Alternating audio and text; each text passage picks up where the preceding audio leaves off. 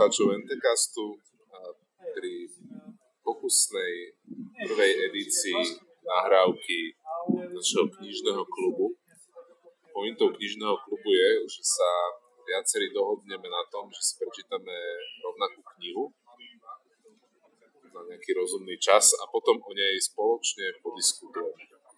Tak a prvú knihu sme si vybrali Selfish Gene od Richarda Dawkinsa. A knihu prvýkrát napísal niekedy v šesťdesiatych rokoch, potom mala o dvadsať rokov druhé vydanie. A predpokladám, že všetci sme čítali to druhé vydanie, nie? Tvrtý, to bol tridsiaty dokonca, tvrtý anniversary edition. Dokonca takto. Ja, ja osobne som ju počúval, hej, z Audible, čiže, čiže to mala asi, ja neviem, päť rokov tá nahrávka. Takže relatívne moderné. Hej, akože, bo, bo, boli tam niektoré pasáže napríklad o počítačoch, ktoré akože... Myslím, že to boli sedemdesiate, ale nie šesťdesiate. sedemdesiate, no. Ale proste, proste dávno, hej, z nášho pohľadu dávno. Áno. Pred našim narodením. No, tak teda, neviem ani ako, ako začať, no, tak aký je váš základný pocit? Možno iba, lebo ja som v podstate tú knihu navrhol a že prečo som ju navrhol, uh, ja som sa dostal k Dawkinsovi nie ani cez jeho evolučné veci, ale cez jeho pôsobenie v ateizme, akože v tom New Atheism Wave. A potom som sa vlastne dostal k evolúcii cez neho a strašne ma to fascinovalo a potom som sa vlastne venoval aj evolučným algoritmom, genetickým takýmto veciam, lebo je to strašne zaujímavé. A fascinovalo ma to, ako on ukazoval, že vieme tú evolúciu nasimulovať. Tak potom som vlastne postupne zistil, že toto je jedna z jeho najprelomovejších kníh, aj obsahovo, aj tým, ako bola napísaná teda pre mainstream publikum, že fakt tam nie je akože nič, žiadna matematika, všetko je vysvetľované skôr metaforami a takými priamočiarými vyjadreniami, čo som akože nevedel, ale počas čítania som už si to veľmi chválil, že to je fakt, že to je podané. No a chcel som teda zistiť, že, že prečo sú, sú naše gény sebecké. No. A akože celkom idem je dobrý. Celkom idem je veľmi dobrý a veľa som si z tej knihy odnesol.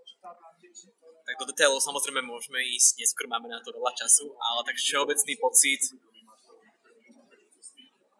Určite mi dala toho knižka veľa, veľa vecí som sa dozvedel aj mimo témy evolúcia, mimo témy génov, keďže tam musel dávať niekoľko analogov alebo príkladov, čiže zabrodovalo to veľmi veľa rôznych iných zaujímavých tém, čiže to bolo super. Takisto aj veľmi oceňujem asi najviac na tej knižke tú formu, ako to písal, tak si mi to povedal pre mainstream publikum, aj čo kdokoľvek bez akékoľvek znalosti o matematike, biológii z tej knižky vedel odniesť plný zážitok. Čiže z mojej strany kebyž máme hodnotiť, alebo dáme hodnotenie na konci. Môžeme kľudne dať aj teraz. Koľko ja, z päť, koľko z desať? Ja som dal štyri z päť. Ja som dal päť z päť. Takže tak. No tak pre mňa ten dojem, čo, to, čo tá kniha zanechala, bol celkom dobrý. Uh, dalo mi to taký insight do, do genetiky, do biológie, alebo teda do evolúcie, že ako sa tie gény tam vlastne delia. Všetko to bolo tak zaujímavo vysvetlené a presne ako si povedal, že tak ľudský. Pre mainstreamových ľudí. No a tak to je asi tak všetko, čo som k tomu tak povedal, ako bolo to, bolo to zaujímavé, bolo to dobré určite. No, mne sa tiež teda kniha páčila, ja by som jej dal tak, že tie štyri z päť, ale to len preto, že si chcem nechať rezervu, lebo čo keď náhodou budeme čítať ešte niečo lepšie.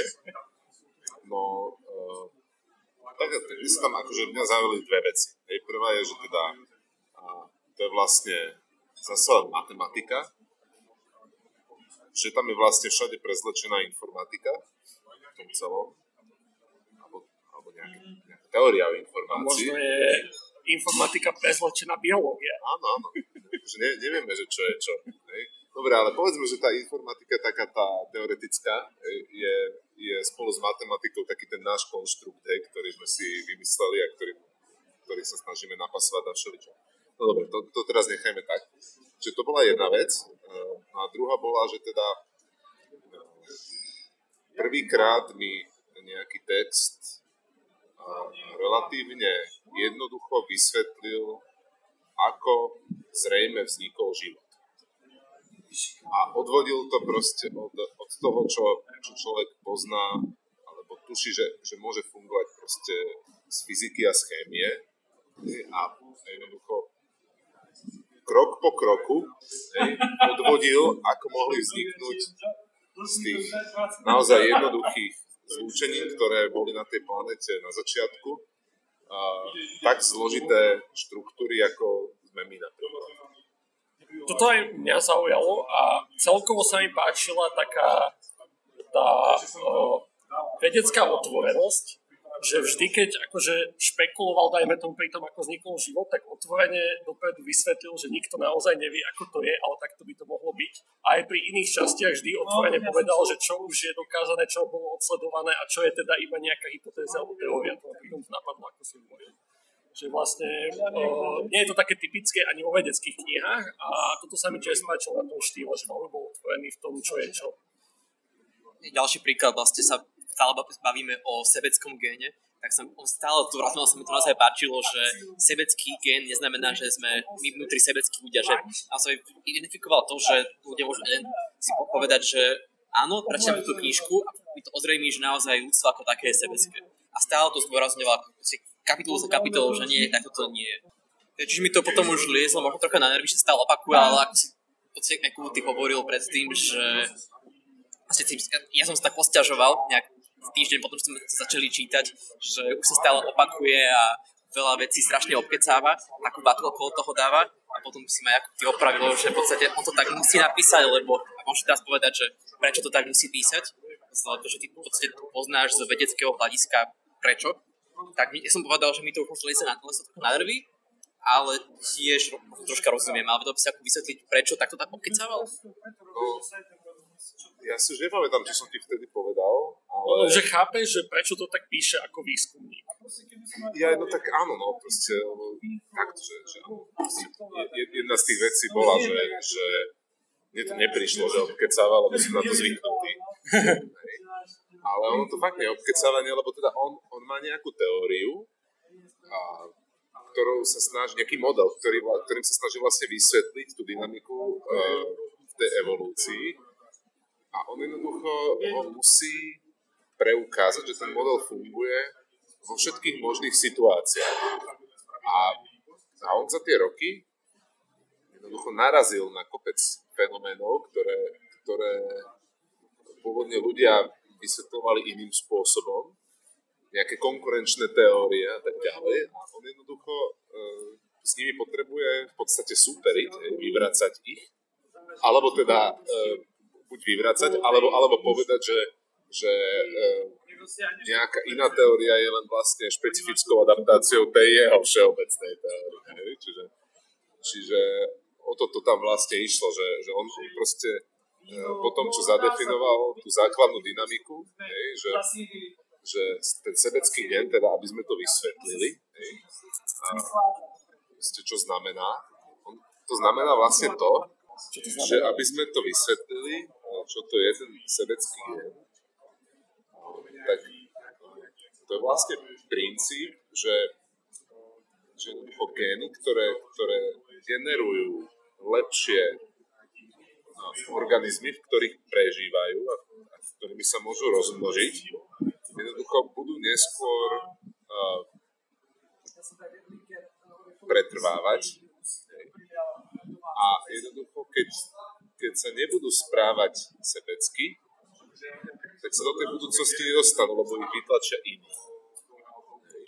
A teraz, že, že tomuto už asi rozumel aj Darwin, takto väčšina ľudí aj chápe, že čo to, čo to tá evolúcia je, že to je proste nejaká neustále, nejaký neustály súboj tých jedincov a tak ďalej. Lenže potom sa teda v tej prírode vyskytujú aj také veci, že, že tie živočichy spolupracujú v nejakých skupinách, že sami sa že obetujú, najmä tomu včely, hej, že, že, že, že sa proste sú ochotné až za samovraždiť, tak, aby prežil, akože proste prežili ďalší.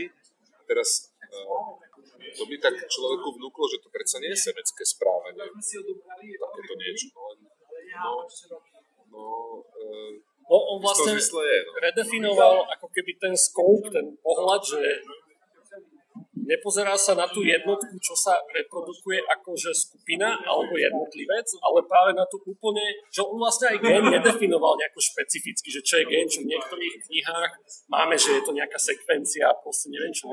On gén definoval, veľa vlastných definícií tam veľmi akože spravodlivo vysvetlil a popísal, aby bolo jasné, o čom hovorí. Že gén je akože najkratšia genetická informácia, ktorá sama o sebe sa dokáže počas niekoľkých generácií reprodukovať. A jej dĺžka je vlastne úplne irelevantná.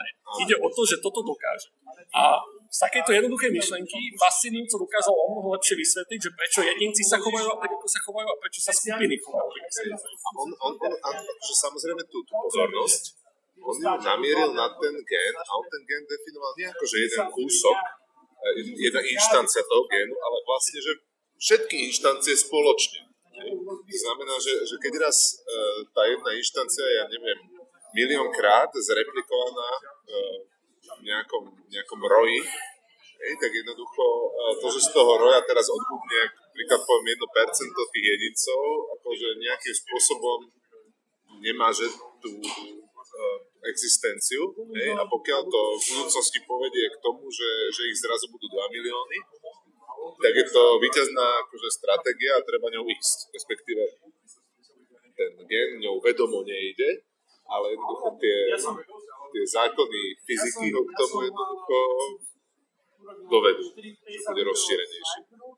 Niečo tam trošku chýbalo v tomto smere je, že, o, že tie akože bolo to tam naznačené, ale nebolo to tam nejak hlboko rozpísané, aspoň som nevšimol, že, že tie isté gény sa zdieľajú aj medzi rôznymi, úplne rôznymi typmi živočíchov, alebo aj rastlín dokonca. Však my máme koľko päťdesiat percent rovnakej dé en á z banánov, že, že proste ako, ako tie gény pôsobia medzi, akože, čo my berieme ako rôzne organizmy, lebo podľa mňa, ak táto da, uh, Dawkinsova teória je naozaj blízka pravde, lebo každá teória je väčšinou blízka pravde a nie úplne pravdivá, tak potom akože, že naše gény vplývajú na to, že možno za to sadíme banány, alebo že keď sa tak nepoviem, že toto mi tam trošku chýbalo. No, ale on, on, on o tomto predsa krát skrátene rozprával, keď rozprával o tej druhej knihe, o tom Extended Phenotype, kde vlastne opisoval tú medzidruhovú spoluprácu a to, že vlastne tie gény v tých rôznych druhoch ako keby koexistujú a častokrát koexistujú v tak úzkom vzťahu, že jednoducho ich v istom zmysle môžeme považovať za, za jeden gén spolu. Hej? Lebo jeden bez druhého proste takmer nemôžu fungovať a potom následne ešte vyslovuje takú hypotézu, že však toto sa stále veľa, veľa krát. A dospelo to až do toho, že teda e, sa viaceré organizmy, ktoré pôvodne existovali separátne, proste spojili do, do spoločných organizmov. Máš vlastne pravdu, ja som si preto aj pridal túto knihu do, do listu, lebo presne toto ma tam zaujalo. A, a na tom to ma najviac fascinovalo, že, že teraz je taká generál, alebo všeobecná, všeobecne známe, že o neviem koľko percent ľudského tela sú ako keby cudzie organizmy, čo nemajú naše dé en á, že to už akože všetci, že poviem, že aha, on tam proste hovoril také veci, že, že aj vnútri našich buniek, vnútri našich dé en á sú mitochondrie, dajme tomu, čo majú síce niečo spoločné s našim dé en á, ale zase nie až tak veľmi, že a iné, iné príklady dal, čiže za to ma veľmi zaujala a chcel si akože prečítať tú ďalšiu knihu. A ja by som ešte možno skočil k tomu, čo sa Andrej pýtal, že môžeme potom povedať, či, či už to pozerá sa inak, alebo či mu to nejak zmenilo názor, že ja som to nemal na dúhu, jedna bola tá, čo si ty spomínal, že ako keby snažil sa prezentovať rôzne pohľady na tú teóriu, zároveň aj rôzne o, smery útoku, ktoré by mohli prísť, že tak preventívne akože sa dokázal brániť, ale zároveň to literárne bolo spravené dobre, nielenže akože vedecké literárne, že on vlastne iteratívne stále odhaloval viac a viac každej kapitole, že proste po tej literárnej stránke mi to tak prišlo, že aj dobre to bolo usporiadané, že každá tá ďalšia kapitola nadviazala dobre na tú predchádzajúcu a doplnila trošku ďalšie informácie. Áno, akože mal som pocit, že to je také učebnicovité trochu v tom zmysle, že keby som to dal niekomu prečítať, aby sa naučil niečo o evolúcii, tak by to asi bola dobrá, dobrá literatúra, lebo, lebo som mal pocit, že, že áno, postupne sa pridáva, ale zároveň sa tie koncepty akože opakujú a tým pádom sa zosilňuje to, to vedomie o nich. Ja som mal takú tú krízu, už ma to vlastne že prestalo baviť, to bola v strede knižky, lebo on tam tuším vtedy rozprával dosť dlho o rôznych stratégiách, ako by mali sa chovať gény alebo aj skupiny živočíchov, tak by najefektívnejšie si oni zachovali samých seba.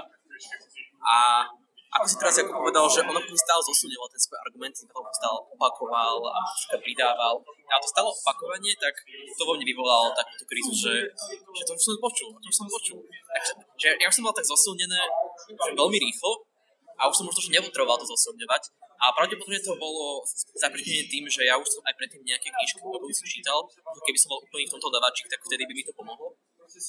Neviem. Ale, ale potom ako keby už troška zmenil ani nie, že tému, ale už sa až toľko neopakoval, alebo som už začal odznova s oslovňovaním toho svojho argumentu a potom ma to začalo už znova baviť, ja som to proste došiel až do konca za jeden deň. Takže prešlo ma to.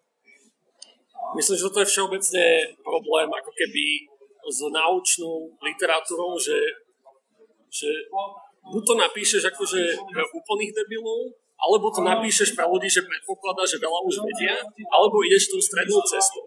A je to jedno vlastne, ak to napíšeš, vždy proste niekoho znechutíš tým, ako je to napísané. Vždy to niekoho nebude vyhovovať.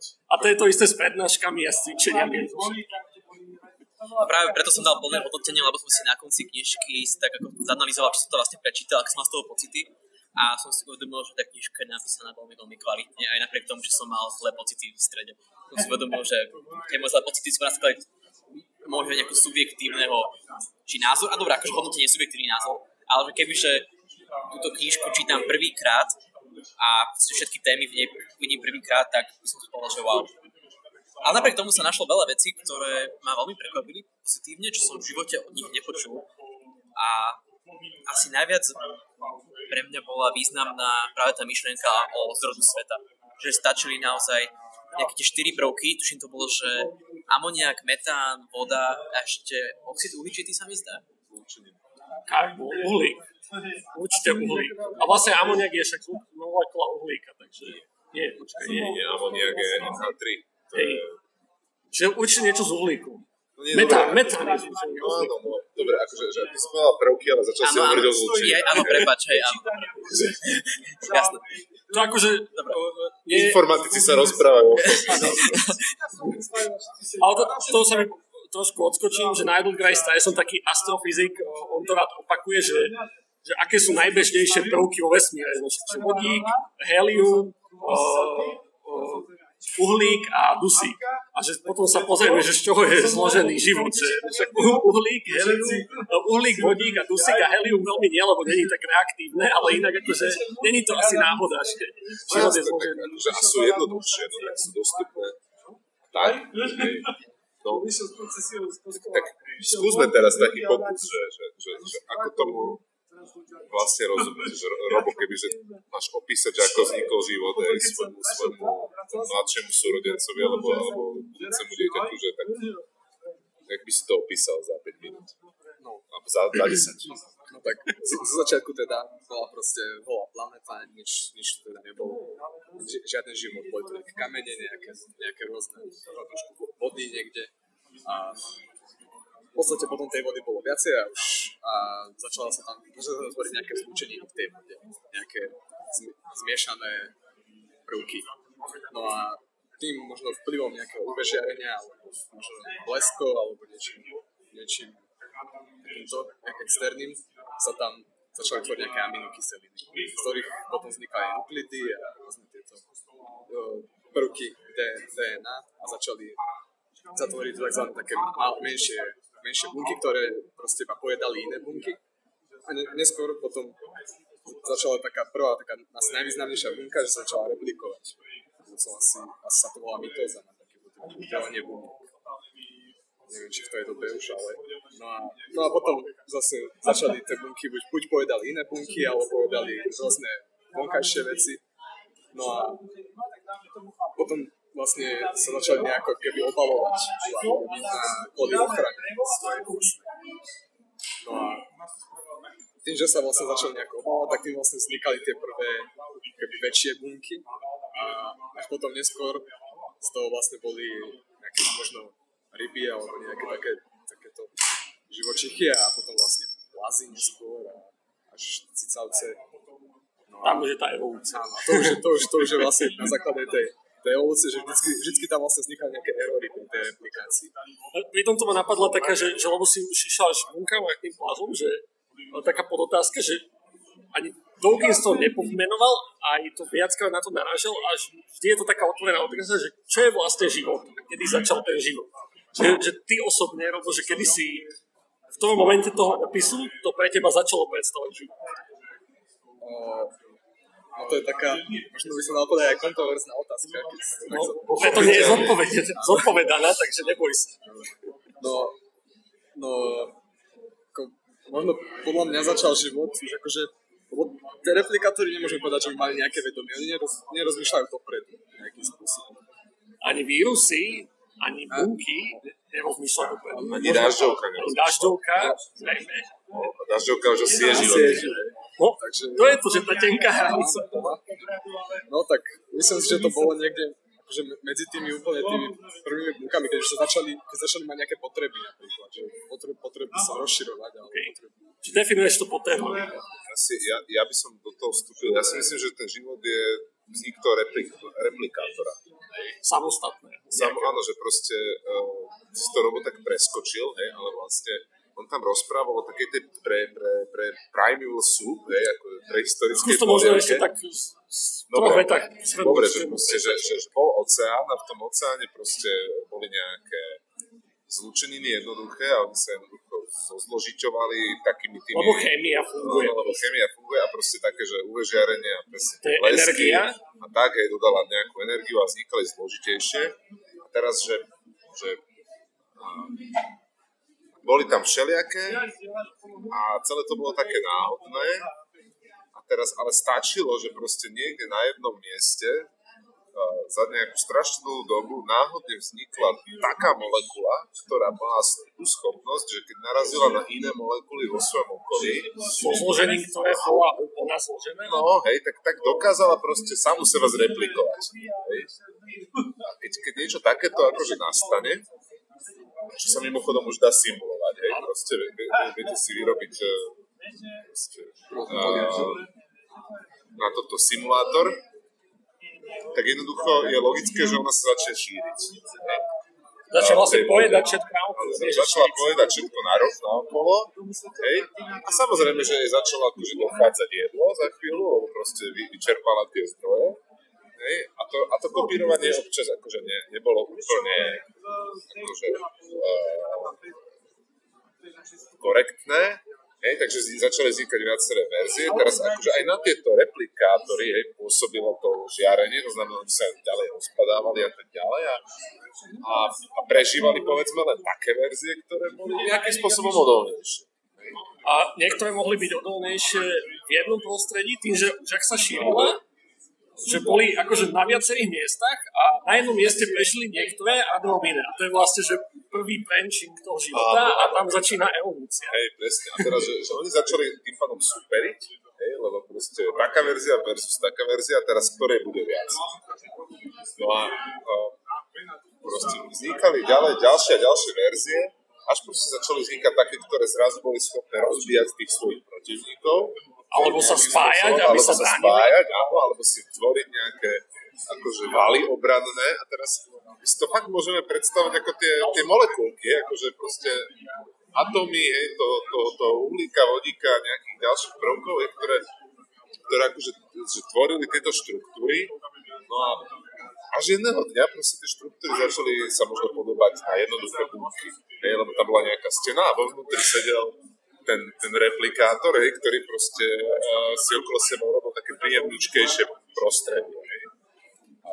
Začal si vyrábať to, čo ten Dawkins nazval, že survival machine, hej, teda akože tie, tie stroje na prežitie. A to, že, že gény si vlastne robia tie survival machine kvôli svojmu prežitiu. Tie survival machine sú akože iba prostriedku, že o ne vôbec nejde. A my sme tiež vlastne survival machine. A teraz akože, že, že neskôr sa dostaneme k tomu, že že uh, takto to fungovalo dosť dlho, že, že my sme boli naozaj otrokmi tých génov, no lenže uh, nám sa tu vyvinul akýsi akože neokortex. Ne? Proste ten mozog, ktorým ako premýšľame a vďaka ktorému sme ako Nešoviču vymysleli, ktorý ako uh, začal, začal jednoducho uh, si tvoriť kultúru a začal mať keby svoj vlastný život. Ne? A zrazu ten replikátor nebol len ten gen, ale už zrazu sú replikátormi aj tie mémy, teda tá naša kultúra, to, čo máme v hlave. To znamená, že, že môj gen mi hovorí, že by som mal okamžite oplodniť tamto samicu, okay? Ale jednoducho ten môj gen mi hovorí, že nie je to dobrý nápad, nerob to. Okay? To, to je vlastne zaujímavé na tej knihe, že o, ak sa nemýlim, že, že Dawkins nenap, napísal, nenapísal, napísal knihu o memetike až neskôr a vlastne, že, že on len tak mimochodom v jednej kapitole spomenul, že možno toto, čo tu píše, by sa dalo aplikovať aj na kultúru. A preto je tá jedna z najprávovejších kníh. Akože ten Selfish Gene bol samé o sebe pravnové, on budoval už na myšlienkach iných uh, biológov, ale potom zrazu si povedal, že a čo keby to funguje aj na kultúru. A to bola pravnová myšlienka. A, a teraz, že, že, že je otázka, teraz ten, ten Dawkins toto nepísal, ale mne to celý čas hrtalo v tej hlave, že, že či vlastne teraz nedochádza k nejakému hijacku, proste toho nášho vedomia, tým našim vedomím, tým mozgom, že mozog sa teraz stáva to, a tie mémy v ňom, hej, proste sa teraz stali a, tými drivermi, hej, a, a jednoducho ukradli si to, čo, čo tá evolúcia vytvorila, hej, a začali proste sa riadiť inými pravidlami, lebo jednoducho my napríklad a, chránime slabších, lebo to považujeme za niečo dobré, vytvorili sme si konštrukt dobra a zla, ktorý tá evolúcia nepozná.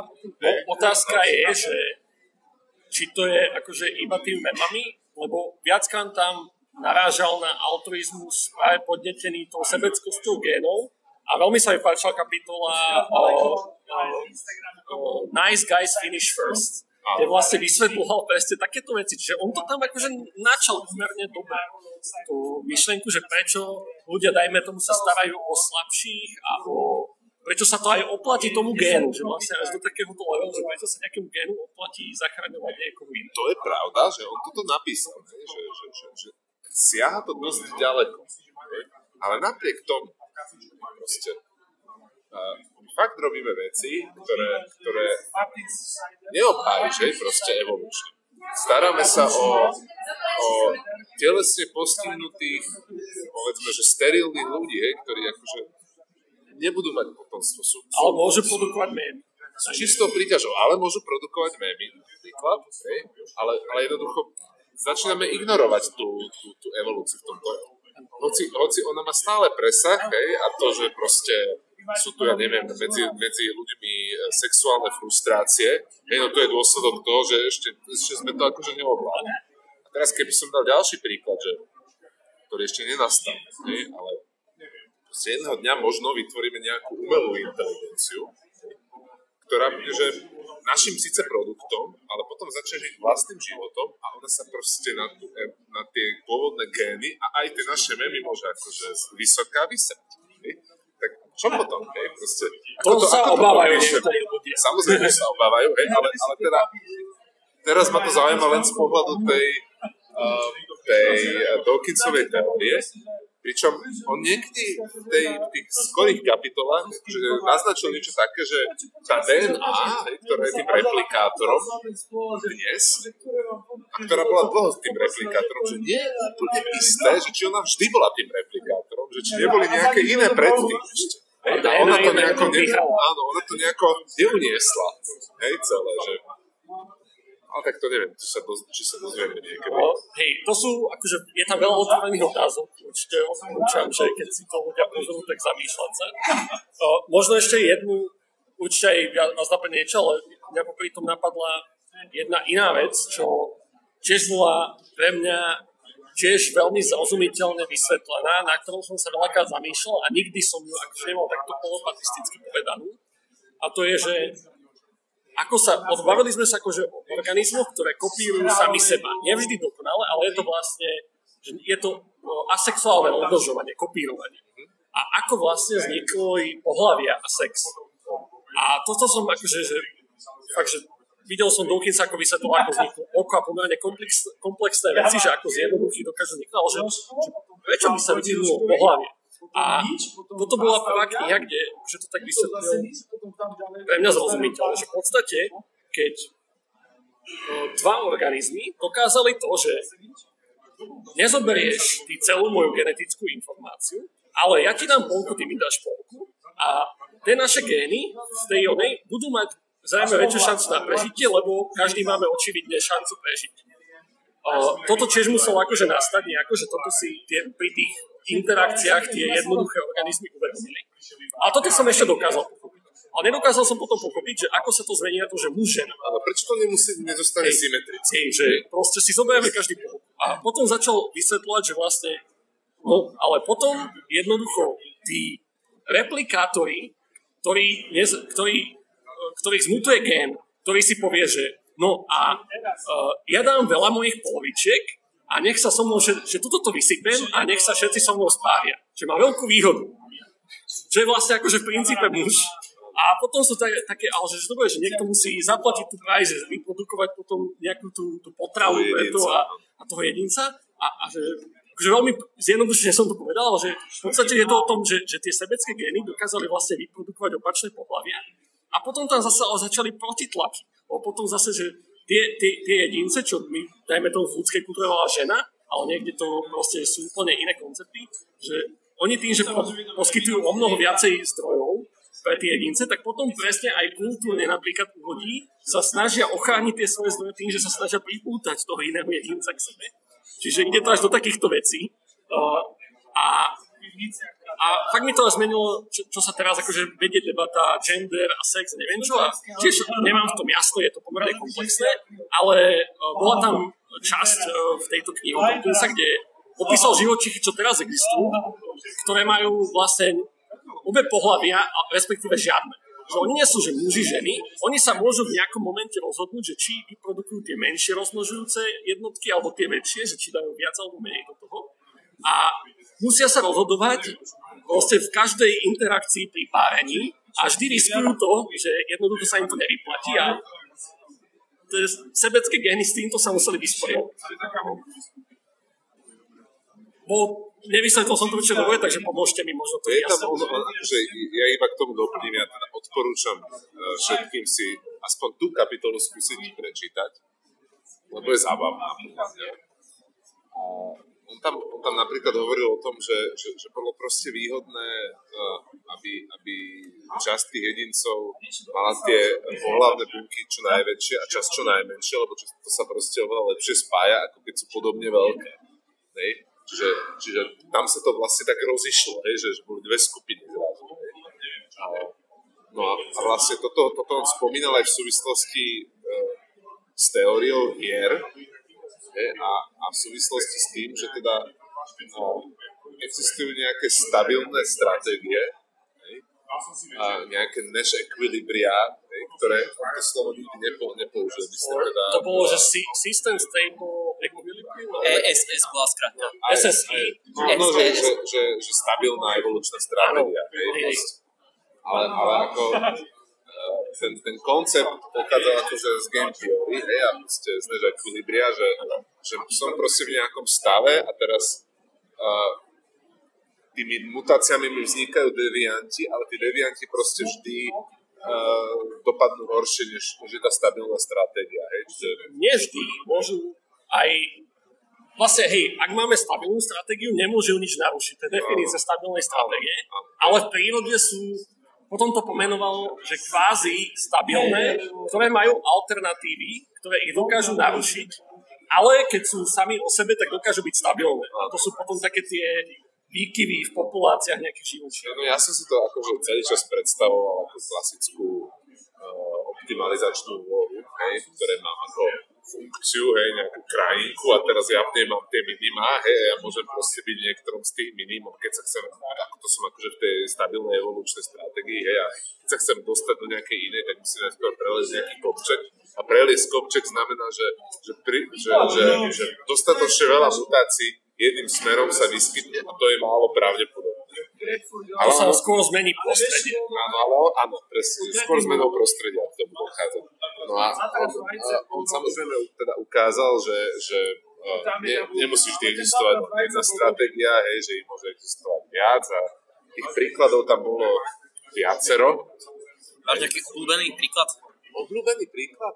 Uh, no mne sa páčili to, to, to s tými, to s tými superiacimi samcami, hej, že Uh, ten, taký hneď prvý, čo tam použil, že, že samec môže byť buď jastrab, hej, že, že uh, do každého súboja ide, hej, a na doraz, alebo môže byť uh, taký, že, že strhne, keď, keď je problém, hej, a teraz on vlastne to postavil ako, ako väzenskú dilemu, hej, že, že no dobre, hej, tak uh, keď keď uh, ja vždy zdrhnem z boja, tak jednoducho nezískam nejaké resursy. Ani že stratím. Ale zase stratím veľmi málo. Hej. A keď z toho boja akože uh, nezdrhnem, hej, a ten druhý zdrhne, tak áno, že získam, lenže čo keď ten druhý je takisto taký, ktorý proste za žiadnu cenu nezdrhne a my potom budeme bojovať a môžeme sa až zraniť, hej, čo nás akože bude stať, že hodne, hodne veľa. Hej, že on proste vypočítal, hej, simuláciou, ale aj teoreticky, hej, že, že jednoducho, keby tú populáciu tvorili sami agresívni okovia, alebo tí astraby, jednoducho uh, dopadne tá populácia horšie, ako keby ju tvorili takí tí, čo zvyknú utiecť. Hej. A potom, že stabil, najstabilnejšia je, že keď dajme celý, ak si dobre pamätám nejakých, že päť osem sú takí, čo uh, bojujú nejaký čas, dajme tomu, ale nie je zbytočne toho. A zvyšok tvoja tí agresívni, čo proste budú vždy bojovať. Že proste, že, že potom sú rôzne kombinácie a hej, že, že bolo tam trošku matematiky, ale takejto jednoduché. Ale on to možno akože začal s nejakým jednoduchým modelom, nastavil mu nejaké parametre, pričom ale hneď vysvetlil, že na, na číselnom nastavení tých parametrov až tak nezáleží. No a proste vypočítal, že dobre, že, že, že nemôžeme mať všetkých takých ani všetkých takých, hej, lebo proste v momente, ak by sa vyskytol jeden deviant, ten taký a jeden deviant, ten taký, tak by okamžite začal mať výhodu, hej, a okamžite by sa začal viacej šíriť. Napríklad, takže, to je ten príklad, že keby boli všetci mieromilovní a teraz by jeden gestoval a z vás by prišiel nejaký agresor, tak všetko vyhrá. Hej. Všetko vyhrá, strašne sa začne šíriť, no ale proste keby nemôže sa šíriť do nekonečna, lebo sme ukázali, že vlastne keby boli všetci takí, hej, tak tiež je, je tam problém. Čiže niekde sa to musí akože ustáliť. A keď sa neustali, tak tá, ten replikátor vymre. Áno. Hej. Akože ten typ replikátora, alebo tie gény môžu niektoré z nich prežívať v inom replikátore. Áno. No áno, a to, a to bolo pekné, pretože to bolo pekné spojenie tej biológie s tou matematikou, s tou informatikou, hej, teória hier a simulovanie, hej, týchto systémov, hej, tiež naše. Hej, čiže keby som sa vrátil k tomu, že čo mi tá kniha dala, tak okrem toho, že že preklopil som sa zase do, do toho, že život vznikol tu na Zemi, hej? Lebo ja som teda akože si nebol istý, alebo teda moja, pripúšťal som tu možnosť, že dobre, že som priletel v nejakej kométe a, a že niekde vo vesmíre vznikol, ale za oveľa menej akože pravdepodobných okolností. Teraz som presvedčený, že proste vzniká naozaj po, ves, po vesmíre často, nezávislo proste od seba. A že, že aj tá, aj tá Drejková rovnica má zmysel a tak ďalej. Akože v tomto som sa utvrdil dosť výrazne. Ale teda akože tá druhá vec bola, že tá kniha fakt dosť dobre prepájala viaceré svety, viaceré, viaceré disciplíny dokopy a to ja mám vždy rád. Hej, sa ešte vrátim k tej simulácii, ktorú sme si bavili, sa mi naozaj páčilo, čo tam pravil, že sme boli nejaké spojené terárium či čo a dali tam potom tie štyri zlúčeniny a to dali ultrafialové svetlo a naozaj po troch klikoch im tam vznikali prvé aminokyseliny, čo podľa vedcov je ako prvá známka života a to je vtedy, keď som sa čítal, že wow, tiež som mal takú dilemu, že nie vznikol život, mal som také nejasno a keď to povedal, tak som to ujasnil a som vedel, že toto je ono, toto chcem čítať. No ale vznik toho replikátora, hej, to sa ešte nikomu nepodarilo. Hej, to je vlastne, že vieme tvoriť akože tie základné prvky života, Ale ešte sa nám podarilo spraviť replikátor. Je pravda, že príroda mala pár miliárd rokov navyše. Čiže myslím, že čo sa pokúšame, akože moderná veda možno sto rokov od toto, že sme vôbec prišli na tento koncept a snažíme sa akože zreplikovať tú primordial, predmaterskú polievku, či ako si som to preložil. On to, to, to nazval, že primeval soup. Primeval. Primeval, neviem, ako sa prekladá. Pôvodná polievka. Pôvodná polievka života. Prapôvodná. Prapôvodná polievka života. Som našiel preložené ako prvotná polievka. Prvotná. Prvotná polievka života. Jednu prvotnú poprosím. To bude veľký hit, keď konečne prídeme na to, že ako ju vyrobiť.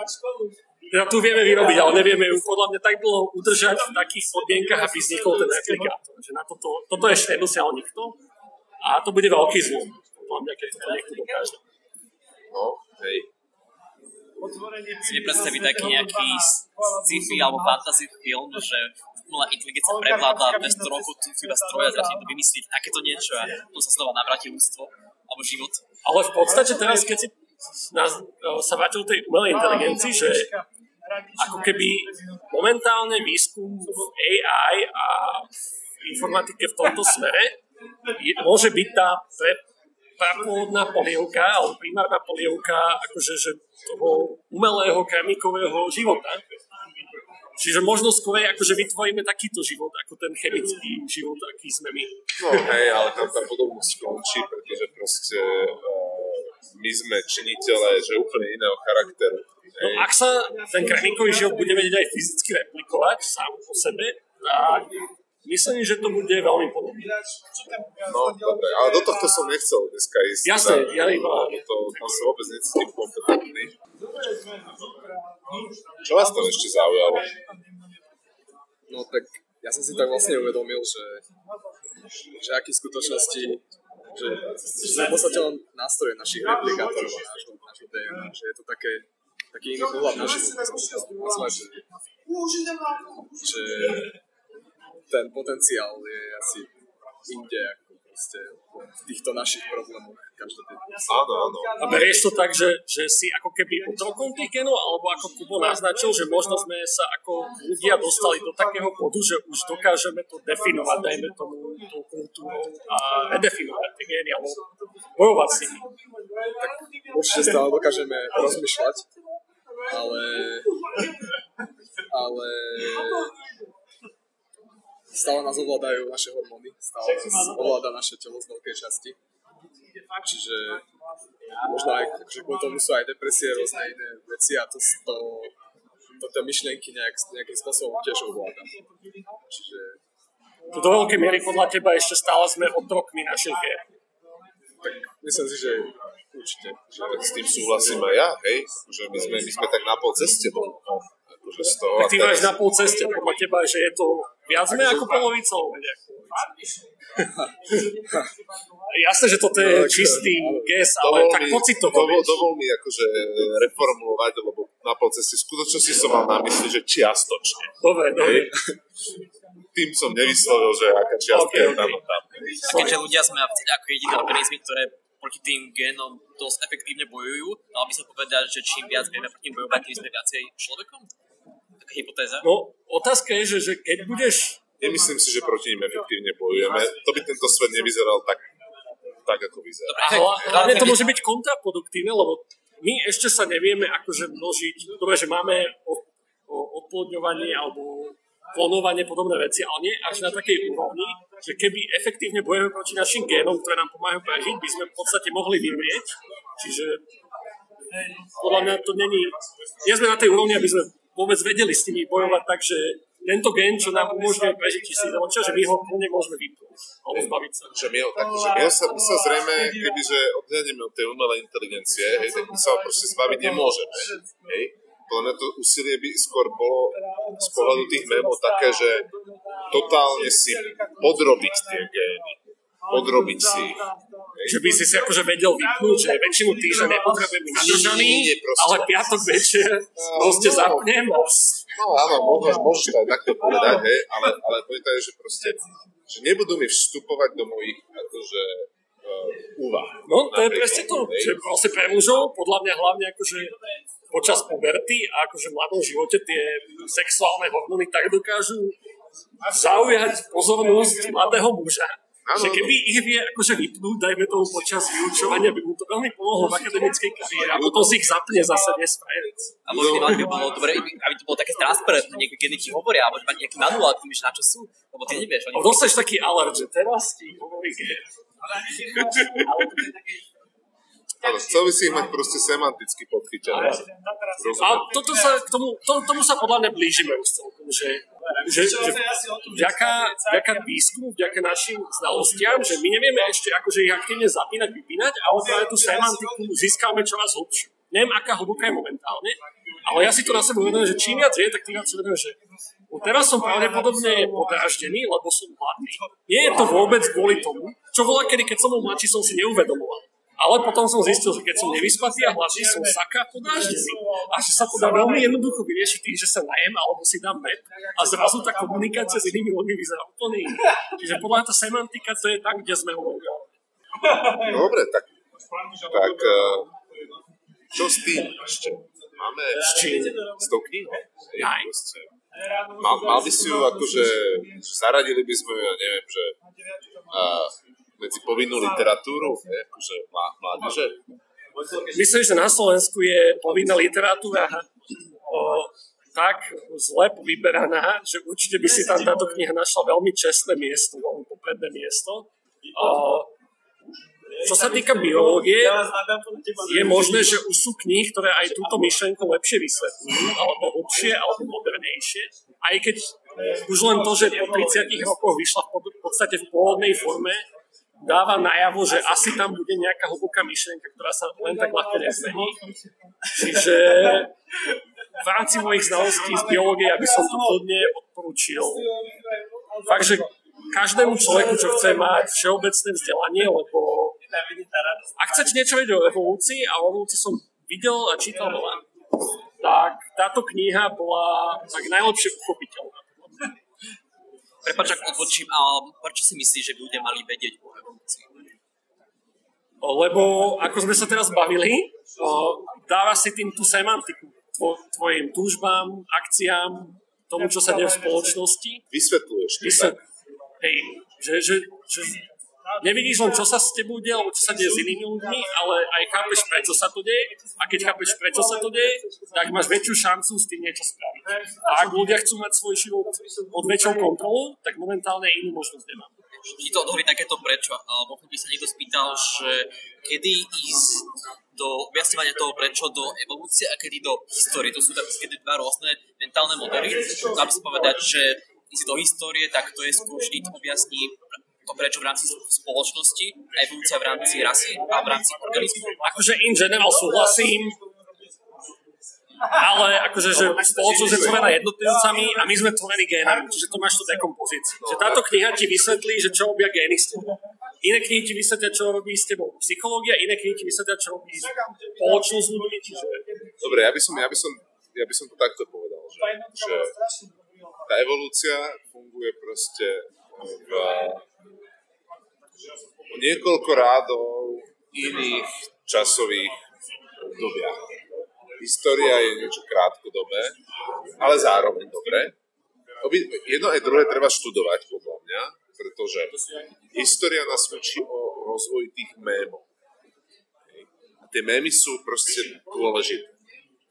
Sú dôležité, čiže, čiže históriu treba študovať, aby sme pochopili, ktoré memy kedy vznikli, aké majú efekty, hej, aká je dynamika šírenia tých memov, lebo ona je iná. Hej, proste, ona je proste iná. Platia tam iné pravidlá, ako pri tých génoch.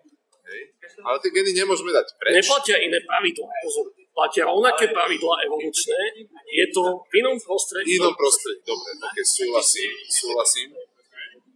A respektíve takto by to povedal Dawkins, aby to, aby to na, sedelo na tú pôvodnú akože teóriu. Áno, pravidlá evolučné jednoducho tie sú univerzálne. Dobre, ale, ale tak ako, keď sa na to pozrieš, hej, tak z praktického hľadiska, hej, môžeš, môžeš proste úplne zadefinovať, že dva rôzne modely a bude to akože... Áno.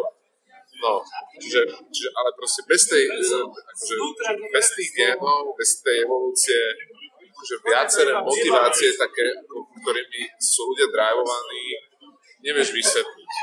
Môžeš samozrejme, akože sa na to pozrieť ako na čiernu skrinku, že dobre, že tak ľudia v histórii v takejto situácii často robili toto a toto, nej, ale to nemusí byť úplne dobrá, nemusí to byť úplne dobrá stratégia, ako uvažovať, lebo napriek tomu, že história je bohatá, je v nej akože veľa udalostí, tak je to stále dosť málo udalostí na to, aby mohla byť štatisticky skúmaná. To skoro vôbec nie je možné v histórii. A, a, ale tá evolúcia hej, môže z druhej strany pomôcť jej mnohé veci vysvetliť hej, a dodať ti naozaj nejakú extra prediktívnu silu. Hej. V momente, ako ty proste poznáš tie púdy tých ľudí, vieš ich vysvetliť, máš ich popísané. A dobre, nemusíš používať nutne ako rovno uh, Selfish Gene. Uh, úplne ti stačí uh, to, ako ľudskú mysel popisujú psychológovia, hej, a, alebo, alebo sociológovia dokonca. Hej. Ale jednoducho, v momente, ako máš tento nástroj, tak, uh, tak vieš oveľa lepšie predvídať. Z tej, z tej histórie sa, akože iba z tej histórie trénovať modely predikčné je veľmi ťažké. Ja napríklad napadlo toto, že spojenie histórie a genetiky, že, že moja taká hypotéza, akože nečítal som to nikde v odbornej literatúre, ale vždy ma to tak napadne, že o, Steven Pinker je taký, že, že on rád opisuje históriu, akože že sme stále mieromilovnejší a postupujeme viac za tým. A že tým ma pritom napadne, že čo ak je to podmienené práve týmito, dajme tomu génmi, že tie gény, tí ľudia, čo boli ochotní jednoducho sa vraždiť na tých všetkých vojnách počas našej histórie, sa jednoducho vyzabíjali a tým pádom jednoducho stále, presne, že, že namiesto tých agresorov, ktorí sa proste možno z začiatku vyskytovali v tej ľudskej populácii, zostávajú stále tí tit-for-tat, či ak to bol svoj? Tit-for-tat, tit-for-tat, že proste, že ja budem s tebou kooperovať, pokiaľ ty nenasereš mňa. V podstate to je to. A že toto akože, ale hovorím, že to je, že, že kde možno história sa prekrýva s tým. Ne, dobrá, dám protiargument, je stanfordský experiment. Že stále to v tých génoch nie je. Že jednoducho, podľa mňa, podľa mňa vyburcovať ľudí do vojny, hej, a zostaviť si armádu, to je stále perfektne možné aj tuto v týchto našich spoločnostiach, keby tie podmienky. Ale väčšinou to funguje ako tit for tat, že tí ľudia ti povedia, že oni ti spravili niečo zlé, títo iní, a ty vlastne vtedy, že predtým si ich možno akceptoval v rámci kooperácie, že nebude, ale potom si, ale dobre, už zachádzame. Ne, no, dobre, ale že, že, že rozumiem, je taká tá nepodmienená agresivita. Že jednoducho vymerala. Proste e, nie je to tak prítomná, ale, ale zase, hej, proste, je to, je to tým, že by zmizla z tých génov, alebo to je proste e, prebité tými mémami, hej, a to, tým, to výchovou a to kultúrou. Aspoň vidia ľudia, koľko veľa otázok otvára táto kniha. Áno, to je pravda a ja by som to asi ukončil. E, bola to super debata. E, uvidíme, že, že ako knihu vymyslíme na budúce. Nebudeme to teraz tu na, do nahrávky hovoriť, aby, aby sme zbytočne nedávali... Hodne nám dajte tipy do komentárov. No, áno, napíšte. Nech ľudia nám napíšu to, to áno. Prípadne nech sa teda pridajú. To je najideálnejšie. Dobre, tak... Uh, en té out. Čaute. Čaute.